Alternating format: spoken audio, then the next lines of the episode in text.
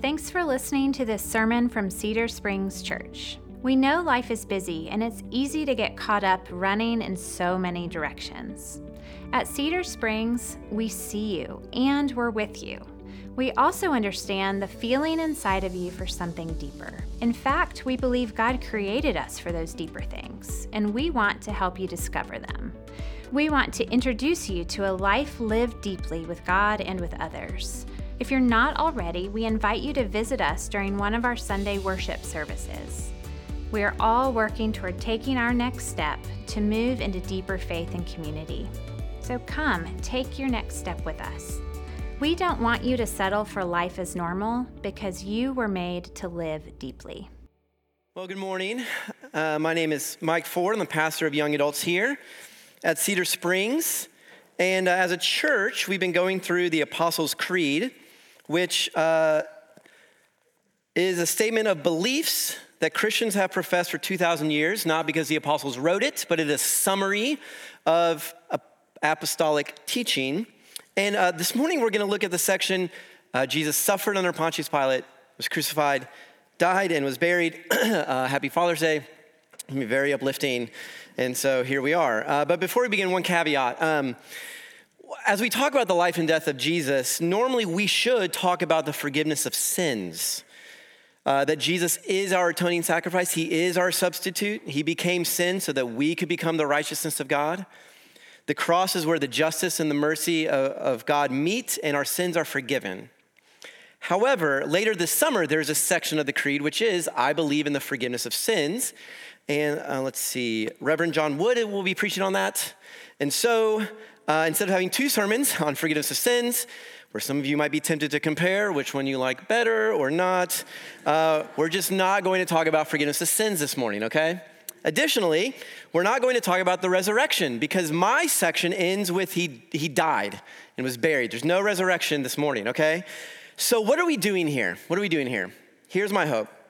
My hope is that by meditating on the suffering, life, and death of Jesus, we might see more of who God is and what He's like and what He thinks of us, and how we might be able to, to, to, to relate and to connect with Him.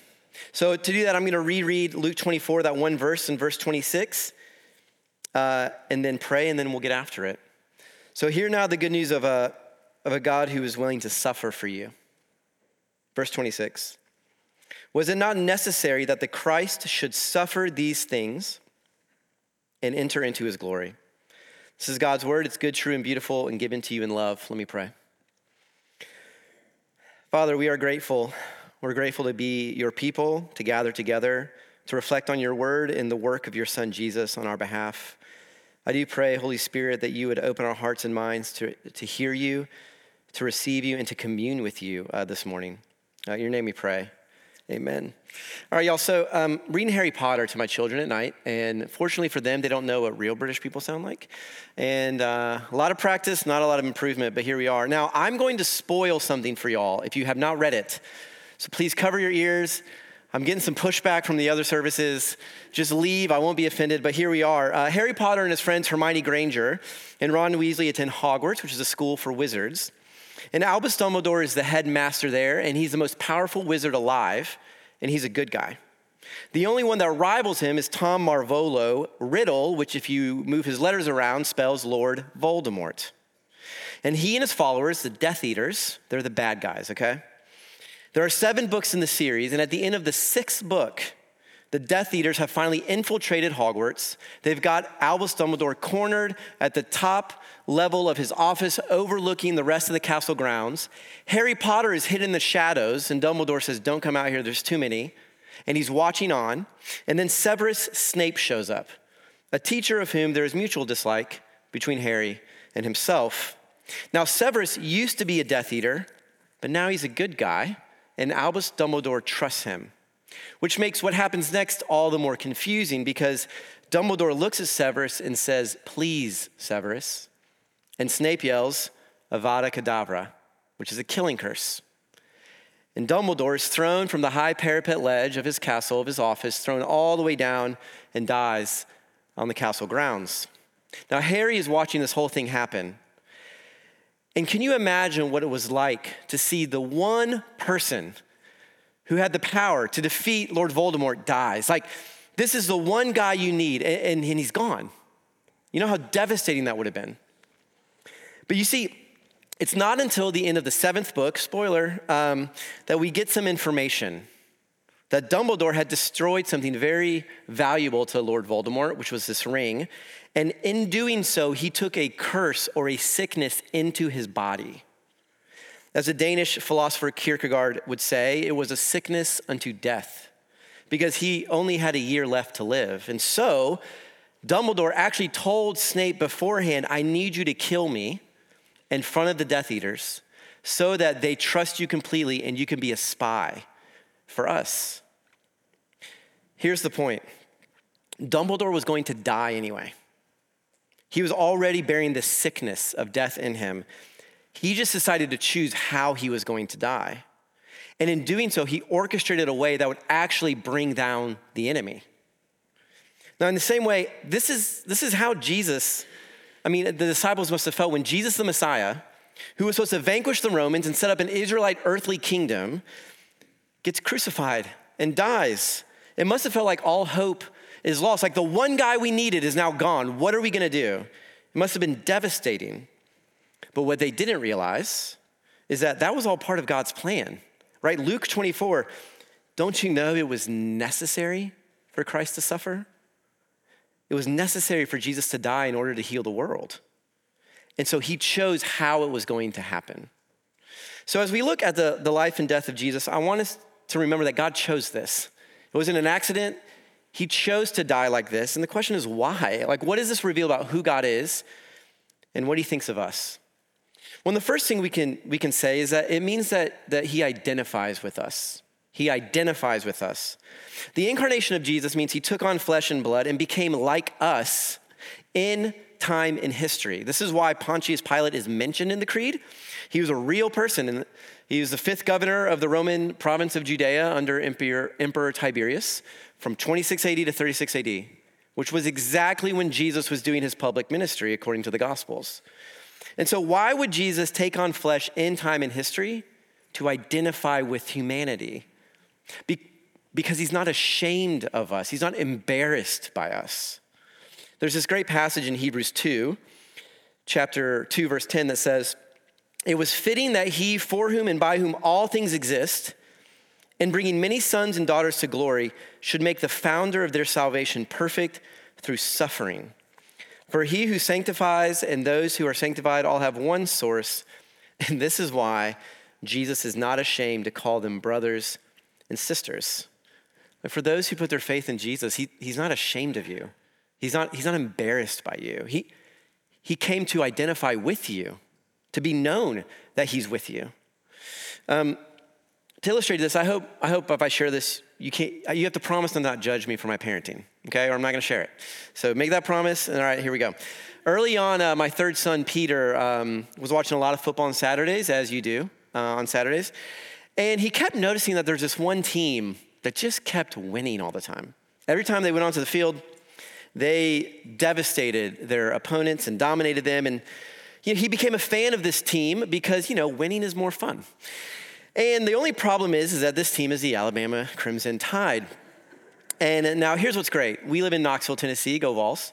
And at Rocky Hill Elementary, where my kids go to school, go Rams, uh, they had a Vols Day. It was Vols Day. And Peter, my son, shows up in an Alabama football jersey. He was not ashamed to identify with Alabama in the midst of enemy territory. He was at the first service. He wants you to know that he's not a bandwagon fan. He still loves him, even though Tennessee beat him this past year. Let's go, Vols. No, here's the point.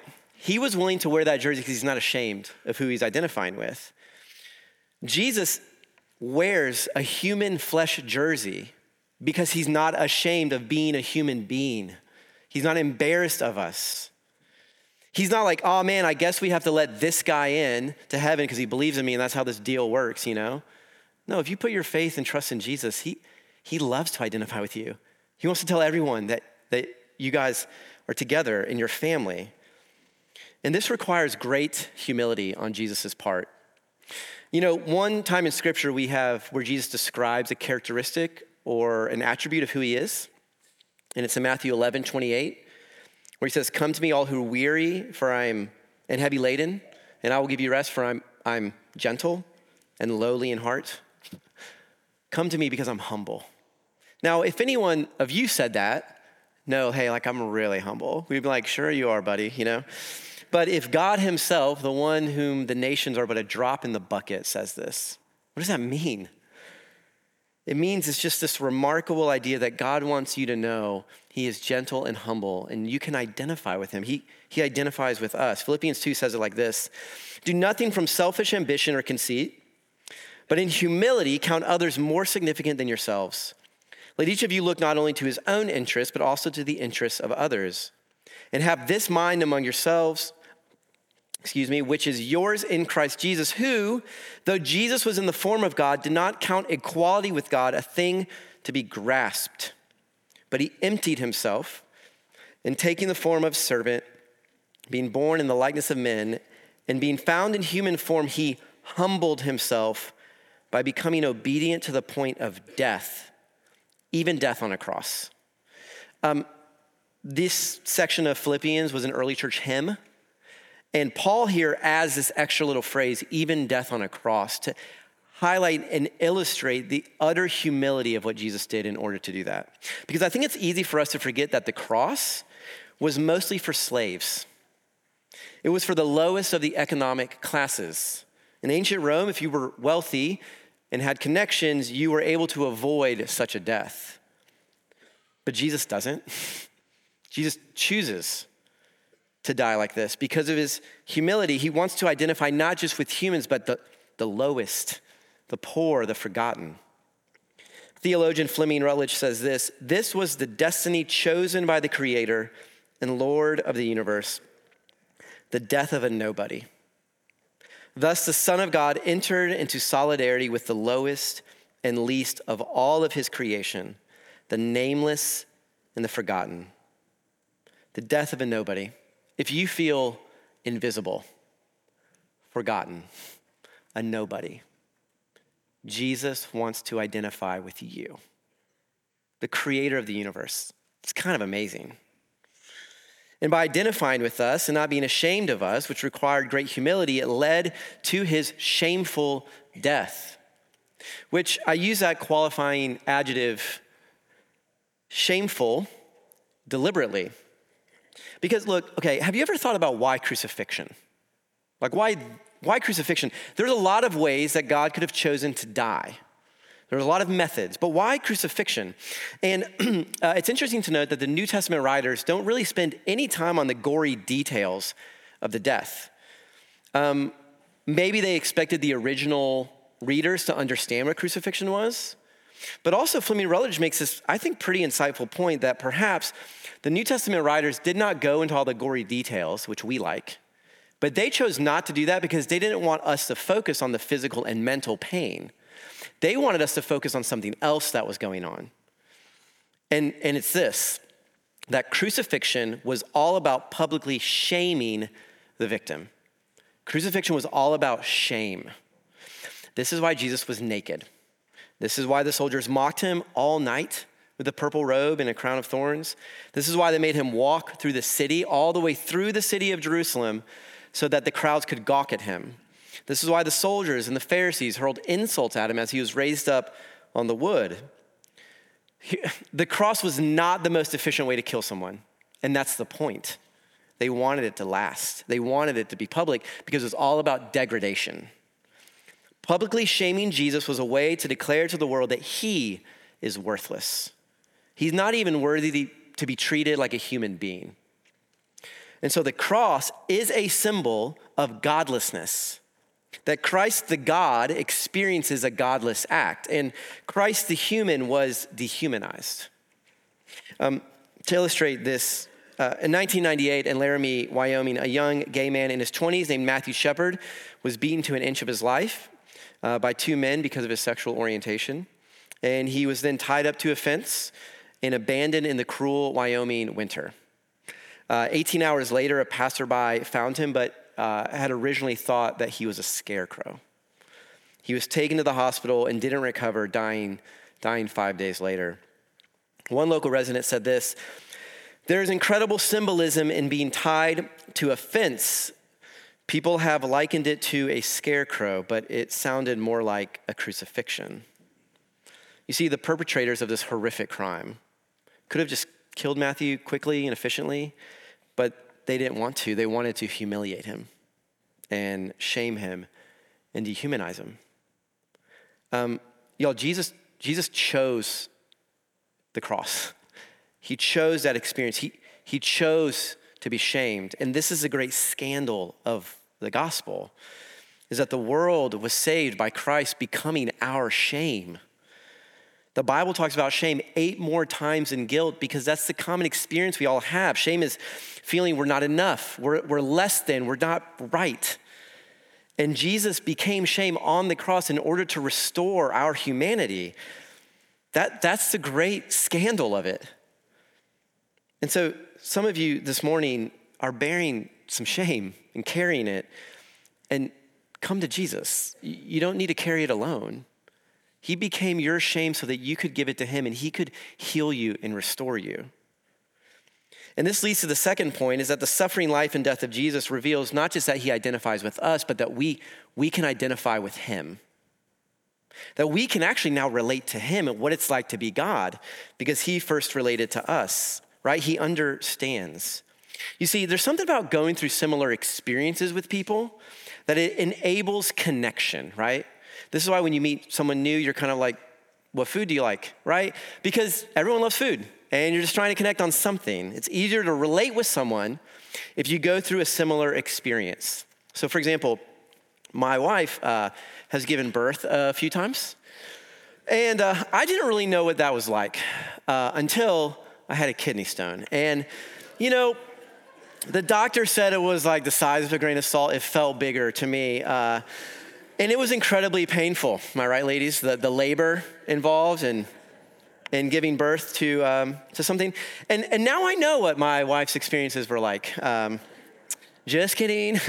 uh, I asked her, it okay if I share that? Because it was a joke on Father's Day. But no, um, and it's a heavy sermon, so we gotta lighten it up a little bit. Uh, here's the deal when you go through an experience that someone else went through, you automatically, in some way, are able to connect with them in a deeper way. Jesus, because he's human, is now able to connect and relate to us and we with him in a deeper way. Objectively, again, substitutionary death of Jesus opened a way up for humanity to be brought back to God, to have our guilt atoned for and sins forgiven, and to be brought into the presence of our King. And existentially, right now, experientially, this week, we can have a deep, personal, abiding relationship with Jesus because he understands what it's like to be us. Hebrews 2:18 for he himself has suffered when he was tempted, he is able to help those who are being tempted. So here's some examples that Jesus experienced. He experienced family issues. His family in Matthew 12 thought he was crazy and tried to get him to stop doing public ministry. They had a plan for his life, and Jesus was disappointing them. So if any of you feel like you have this pressure in your family and you're not meeting someone's expectations, Jesus understands. Or how about the loss of a loved one or a parent? right? Joseph isn't mentioned in the Gospels, and most scholars think it's because he died when Jesus was young, and so Jesus was raised without a father figure. He knows what it's like to lose loved ones and to live this world without them. He knows what that's like. Uh, Jesus was tired. John 4 says Jesus was tired. Any of y'all tired? Jesus knows. He knows what it's like to be tired. He also knows what it's like to be afraid and stressed out about the future, right? In the garden, he is stressed out about the future. And if you feel like that this morning. He gets it, he understands. How about um, having close friendships that deteriorate? Wounds from a friend, like the, the one night that he needed his friends to be there for him, they left him. And some of you have friendships that there was painful words or actions and it's never recovered. Jesus knows what that's like. And then how about this? Jesus was never married.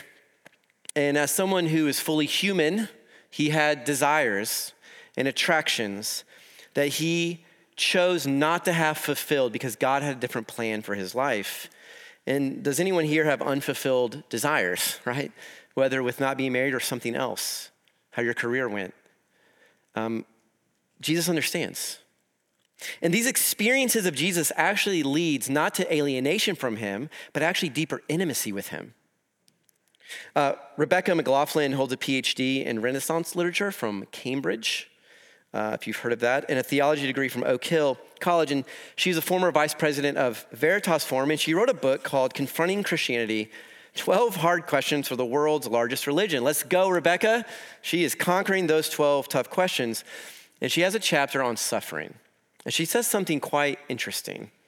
She says that someone trying to comfort you who hasn't really gone through what you've gone through is nice, right? It's kind, like thank you. But it doesn't, it doesn't comfort you. Like it, it doesn't um, provide healing. It's not a balm to your wound. That real comfort and healing comes from someone who actually understands, who's been through it. This is why so many support groups are for people going through specific tragedies, because sometimes you just want comfort from someone who gets it, who understands. And y'all, this is why Christ can comfort us. This is why 2 Corinthians 1 says he's a father of mercies and the God of all comfort. Why? Because Jesus suffered and lived and died. He knows, he understands. She says this Rebecca McLaughlin, our suffering matters enough to bring tears to his eyes, referencing when Jesus wept tears of sorrow and anguish over the death of his friend Lazarus. Our suffering matters enough to bring tears to his eyes. And she goes on to say this pain is a place of special intimacy with him.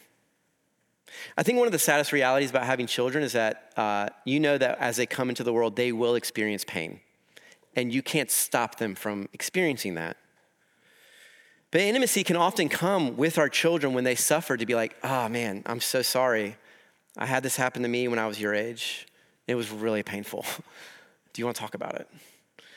There, there's this place where pain, rather than being something to avoid, can be a place of connection and, and intimacy because you guys understand. Jesus understands what it's like to be human. He experienced grief, right? He's a man of pain, it says in Hosea but also he understands the joys because for the joy set before him, he endured the cross and he despised that shame. And because of that, it leads to a deeper intimacy with him. So, what, is, what does this mean for us? I'm just going to tell you what Jesus says. Is that fair? Okay, is that cool? And here's what Jesus says in Mark 8 If anyone would follow me, let him pick up his cross or her cross and follow me. And now we're like, whoa, now that I know what cross means, I don't know about that, Jesus, right? Because he's inviting us into a life of suffering love for others um, to somehow absorb and carry the shame of those around us, that we might point them to Jesus, that they might be healed. This is why Romans 8 says we are to suffer with Jesus. Or Galatians 2:20, we have been crucified with Christ. So I no longer live, but he lives in me. That somehow, y'all, when you put your faith in Jesus and he lives in you, his story in the creed becomes your story. So, what would it be like for us to find just one person who is going through a tough time, who's tired, who's struggling, and identify with them? Um, because they might be feeling a lot of shame and they might need someone to carry it with them. It might be a kid on your sports team or from school that no one likes. Could be that coworker that everyone kind of talks about behind their back, a family member that, that is messed up and it kind of is talked about on a separate text thread. Um, right? It could be a neighbor that has been hiding in their house for years. Uh, it will take great humility to do this and it will disrupt your life, but y'all, that's what Jesus did for us. That's the point. And as you do so, um, just remember that he really did suffer for you and lived a life of love and obedience. He really was crucified for you and publicly shamed in order to forgive you and to heal you. And he really did die for you. And what greater expression of love is there than to die in someone's place? So this, this week, after we, as we go and get back after it, remember that uh, Jesus identifies with us. He's not ashamed of you or embarrassed by you. Man, he loves you. He understands what it's like to be you because of his experiences, and that allows us to have intimacy with him in the joys and in the sorrows of life. Let me, let me close with this. Um, in 1973, uh, William Goldman wrote one of the best books ever, The Princess Bride. S. Morgenstern's classic tale of true love and high adventure, the good parts version, abridged by William Goldman, which was eventually turned into one of the greatest movies ever in 1987 by the same title, The Princess Bride. And it tells the story of how a farm boy fell in love with the farmer's daughter. And he went away to seek his fortune so that he could come back and give her the life that she deserves. Well, Buttercup, the princess bride, the, the farmer's daughter, hears that the farm boy, AKA Westley, was attacked by pirates. And the infamous Dread Pirate Roberts killed him. And her heart dies that day. And she eventually is courted by the conniving, sniveling, sneaky Prince Humperdinck, who says, It's okay that you don't love me, but marry me anyway for the good of the kingdom. And she does, or she's about to get married. And his real plan is to murder her, to incite a war to get more land for his kingdom, okay? Now, during the engagement, a few days before the wedding, she's taken hostage by three thieves that Humperdinck hires. One is great with a sword, the other is strong like an ox, and the leader is a Sicilian genius.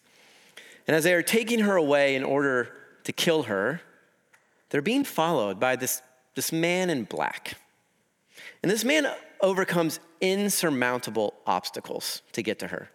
He defeats the swordsman, he knocks out the giant, he outwits the Sicilian. It's, it's inconceivable. Sorry. He finally rescues Buttercup, right? And they get together and she realizes it's, it's the farm boy, it's, it's Westley. All grown up, come back from the dead, and has come to rescue her and live together with her in love. And as they are going through the fire swamp, battling ROUSs, rodents of unusual size, she tells Westley that she thought he had died and her world was over. Just like Harry Potter felt when Snape killed Dumbledore, or just like the disciples felt when Jesus was crucified, died, and was buried. But then Westley looks at her and says the greatest line in all of literature Death cannot stop true love, it can only delay it for a while. If someone truly loves you, they will suffer and fight and die for you. And this is what Jesus has done for you. Suffered, crucified, died, and was buried. But the gospel even says that death cannot stop true love, it, it can only delay it for a while. And if you want to find out about the delay, you have to come back next week as we talk about the portion of the creed that says Christ descended into hell before his resurrection. Let me pray for us.